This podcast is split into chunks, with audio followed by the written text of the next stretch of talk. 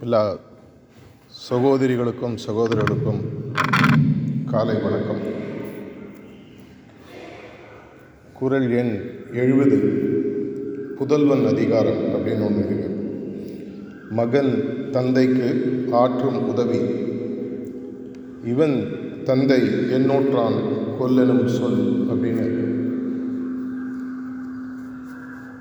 நம்ம ஊரில் ஒரு பழமொழி உண்டு. வாதியார் பிள்ளை மக்கு. அப்படின்னு ஆனால் இந்த ஆன்மீக பாதையில் வந்திருக்கிற அனைவருக்குமே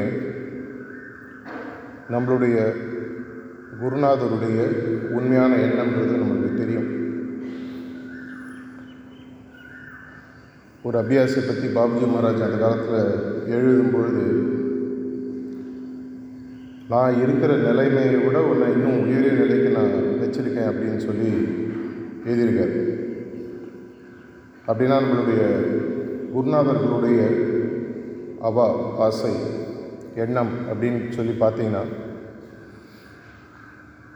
இந்த ஜென்மத்திலேயே நமக்கு எந்த அளவுக்கு ஒரு உயரிய ஆன்மீக நிலையை கொடுக்க முடியுன்றதை அவங்க யோசிக்கிறாங்க. நமக்கு மட்டும் அல்ல இந்த பாதையினுடைய பயன் உலகத்தில் இருக்கக்கூடிய ஒவ்வொரு ஜீவராசிக்கும் பொருந்தும். வெறும் மனிதர்களுக்கு மட்டும் அல்ல.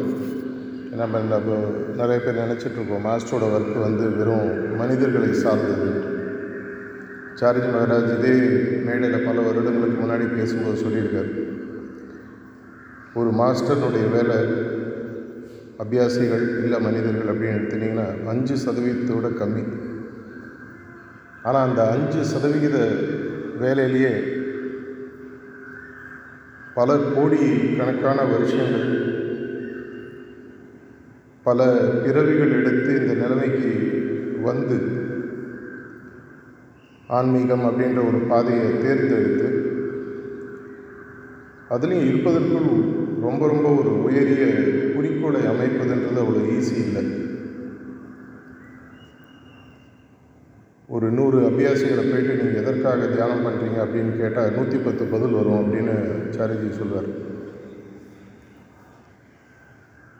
குறிக்கோள் எதுவாக இருந்தாலும் ஆன்மீக பாதைன்றது வந்து ஒரு எல்லை இல்லாத ஒரு பாதை முடிவில்லாத ஒரு பாதை.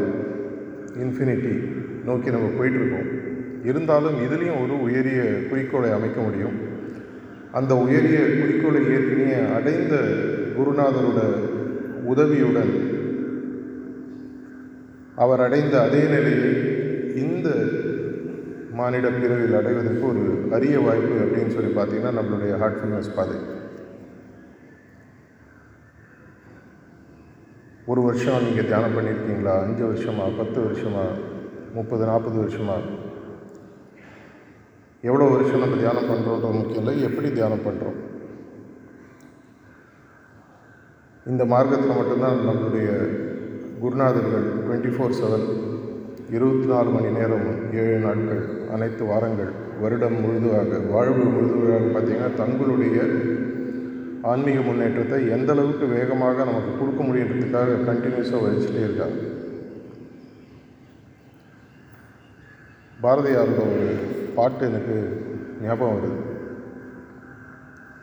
தண்ணீர் விட்டோ வளர்த்தோம் சர்வேசார் இப்பயிரை கண்ணீரால் காத்தோம் அப்படின்ட்டு வரும்போது ஒரு இடத்துல ஒரு ஒரு லைன் வரும். ஓராயிரம் வருடம் ஓய்ந்து கிடந்த பின்னர் வாராது போல வந்த மாமணியை தோற்போமோ? அது சுதந்திர பற்றியும் அந்த சுதந்திரத்துக்கான அந்த தலைவர்களை பற்றி அந்த பாட்டு இருந்தால் கூட உண்மையான சுதந்திரம் இந்த மாநில பிறவியிலிருந்து இன்னும் மீண்டும் இந்த பிறவிக்கு வராமல் இதை விட ஒரு அரிய நிலையை அடைய வேண்டிய ஒரு பெரிய பாக்கியம் நமக்கு இது கிடச்சிருக்கு. ஒருவேளை இதை தவற விட்டோம்னா என்ன ஆகும் அப்படின்றத யோசித்து பார்க்கறதுக்கே கொஞ்சம் பயமாக தான் இருக்குது ஆனால் இருந்தாலும் நம்ம அபியாசிகளாக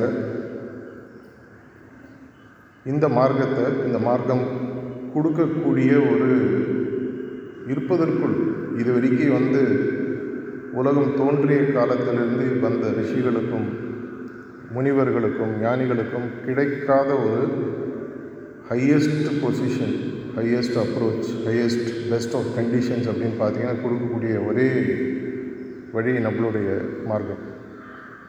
இதில் நமக்கு எந்த விதமான ஐயப்பாடும் தேவையில்லை. ஏன்னா ஒருவேளை நீங்கள் ரீசெண்டாக இப்போது இந்த பேண்டமிக் டைமில் ஹார்ட்ஃபுல்னஸ் மெடிடேஷன் ப்ராக்டிஸ் ஆரம்பிச்சு. உங்களுடைய ட்ரெயினர்ஸ் மூலமாக உங்களுக்கு சிட்டிங்ஸ்லாம் எடுத்துகிட்டு உங்கள் மனசில் பல கேள்விகள் இருக்கும். அந்த கேள்விகள் ஒன்று இந்த பாதை நான் நினைக்கிற ஆன்மீக குறிக்கோளுக்கு என்ன எடுத்துகிட்டு போகுமா? எது என்னுடைய குறிக்கோளாக இருக்க முடியும்? எது என்னுடைய குறிக்கோளாக இருக்க வேண்டும்? அப்படின்னு பார்த்தீங்கன்னா சஹஜ்மார்க் தான் வந்து ஒரு மெனு கார்டு சிஸ்டம் மாதிரி. நீங்கள் சூஸ் பண்ணிக்கலாம்.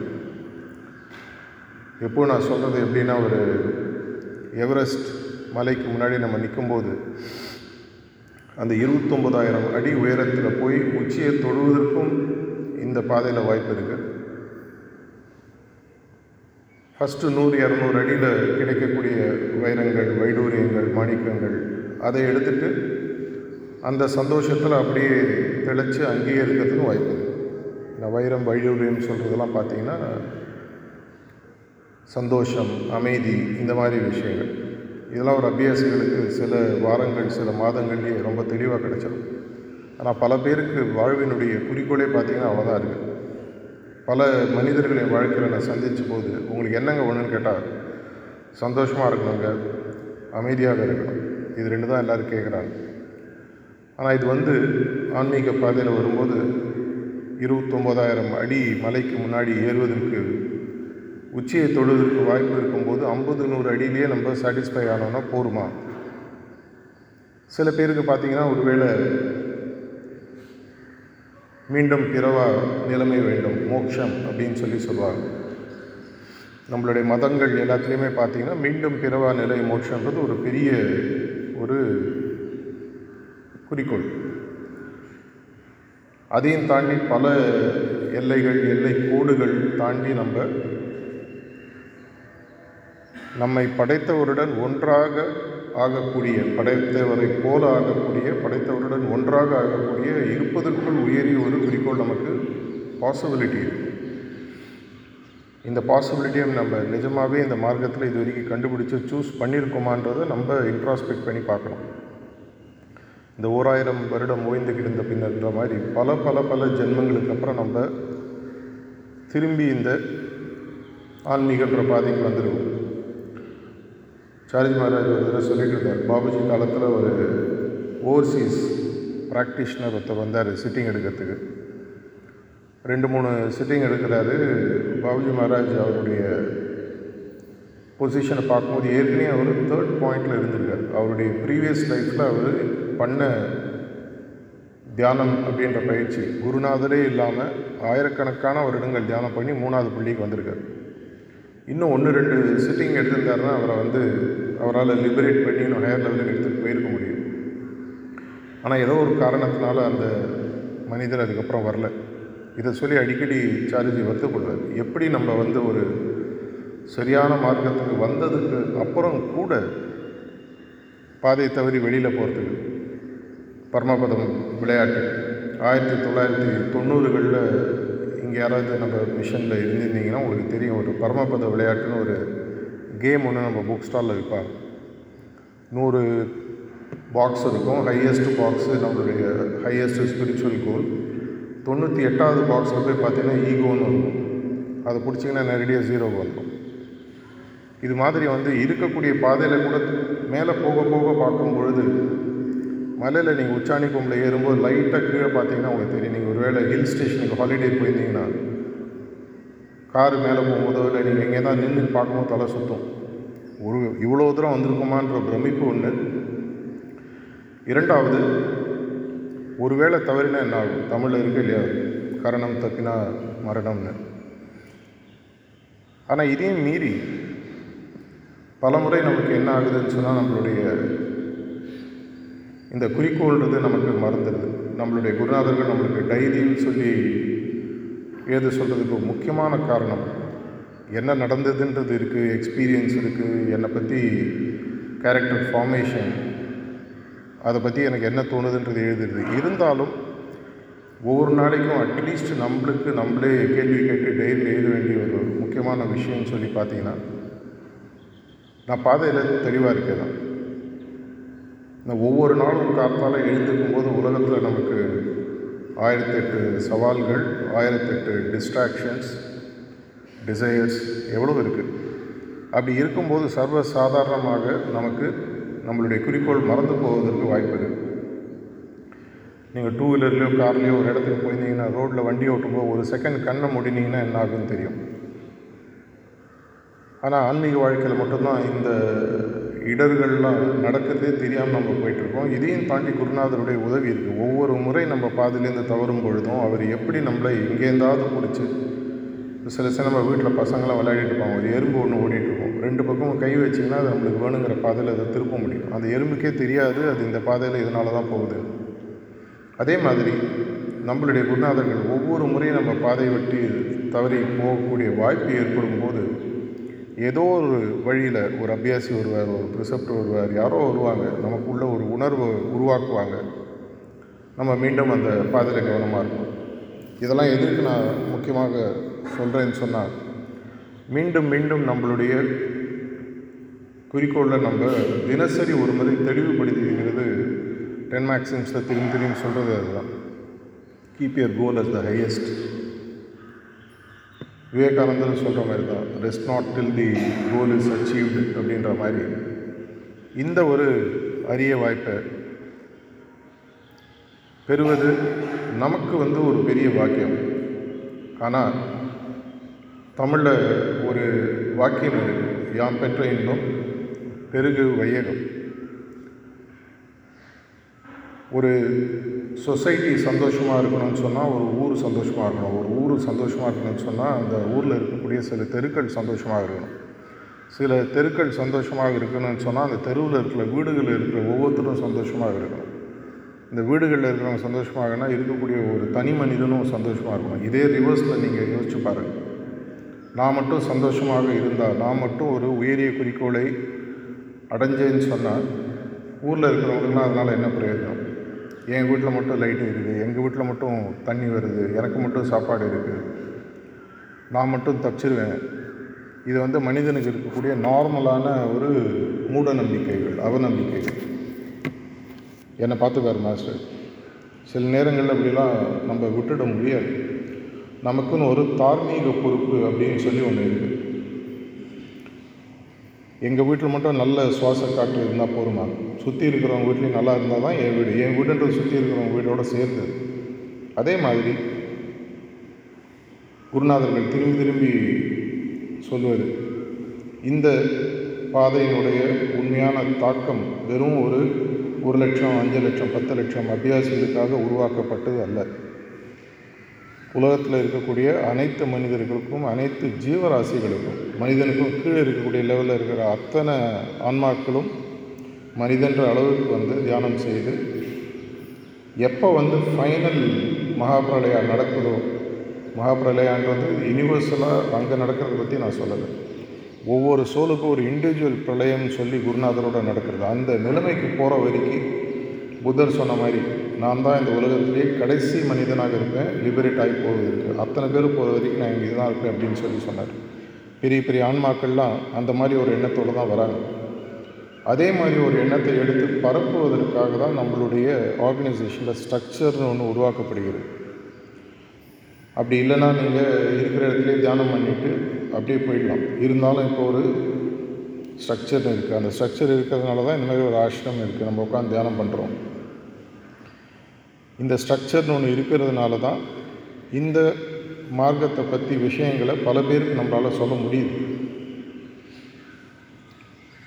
அப்படி இல்லைன்னு சொன்னால் நம்மளால் ஒரு நல்ல பொருள் இருக்குதுன்னு சொன்னால் முதல்ல அதுக்கு ஒரு கட்டமைப்பு வேணும் ஒரு கடை வேணும்.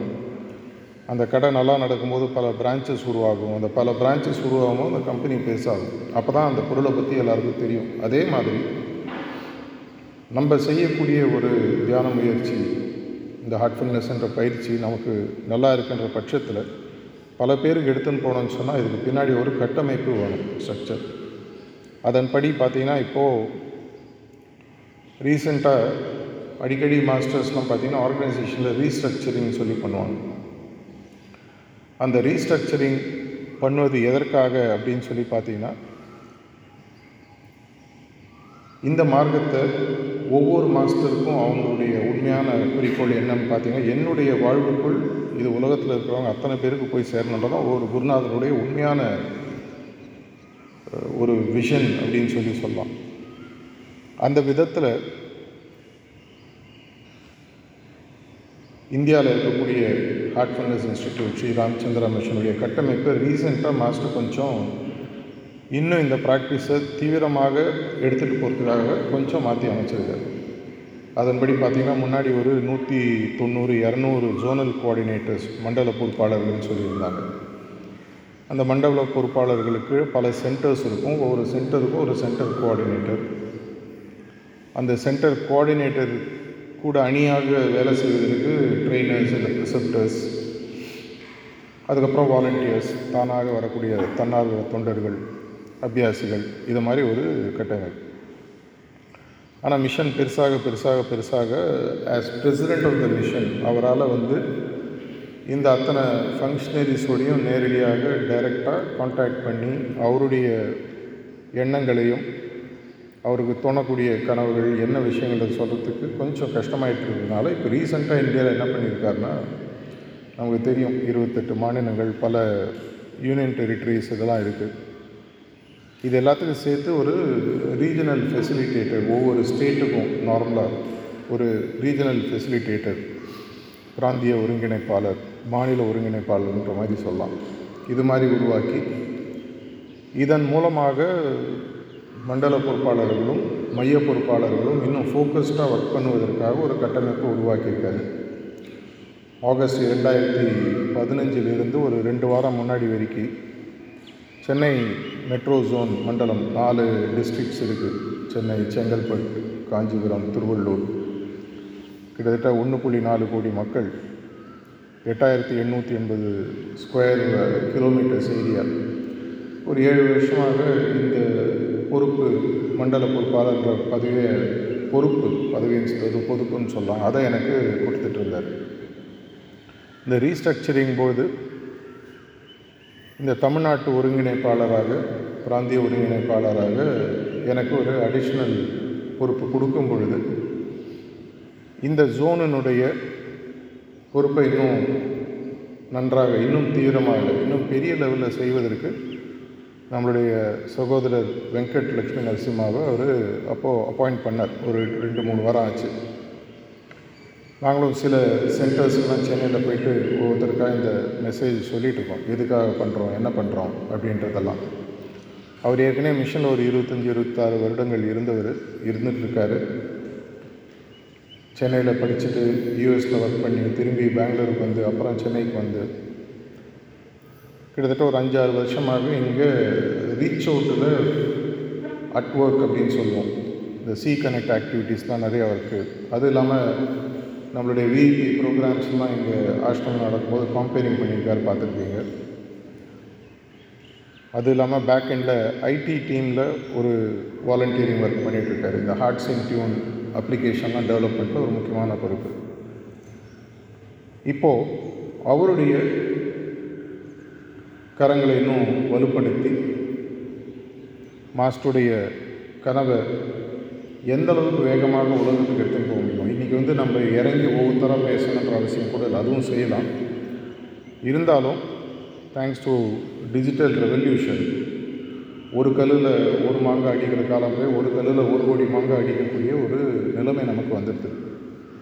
நம்மளுடைய விஷன் அப்படின்னு தமிழ்நாடுக்கு என்ன வச்சுருக்கோம்னு சொன்னால் இந்த தமிழ்நாட்டில் இருக்கக்கூடிய ஒரு எட்டு எட்டரை கோடி மக்களுக்கு அடுத்த மூன்று வருஷங்களுக்கு உள்ள ஹார்ட்ஃபுல்னஸ்ன்ற பயிற்சி இது மாதிரி ஒன்று தியான பயிற்சி இருக்குன்ற மெசேஜை கொண்டு போகணும். இதுதான் என்னுடைய குறிக்கோள். அவங்க அதை ப்ராக்டிஸ் பண்ணுறாங்களா பண்ணலையான்றது நம்மளுடைய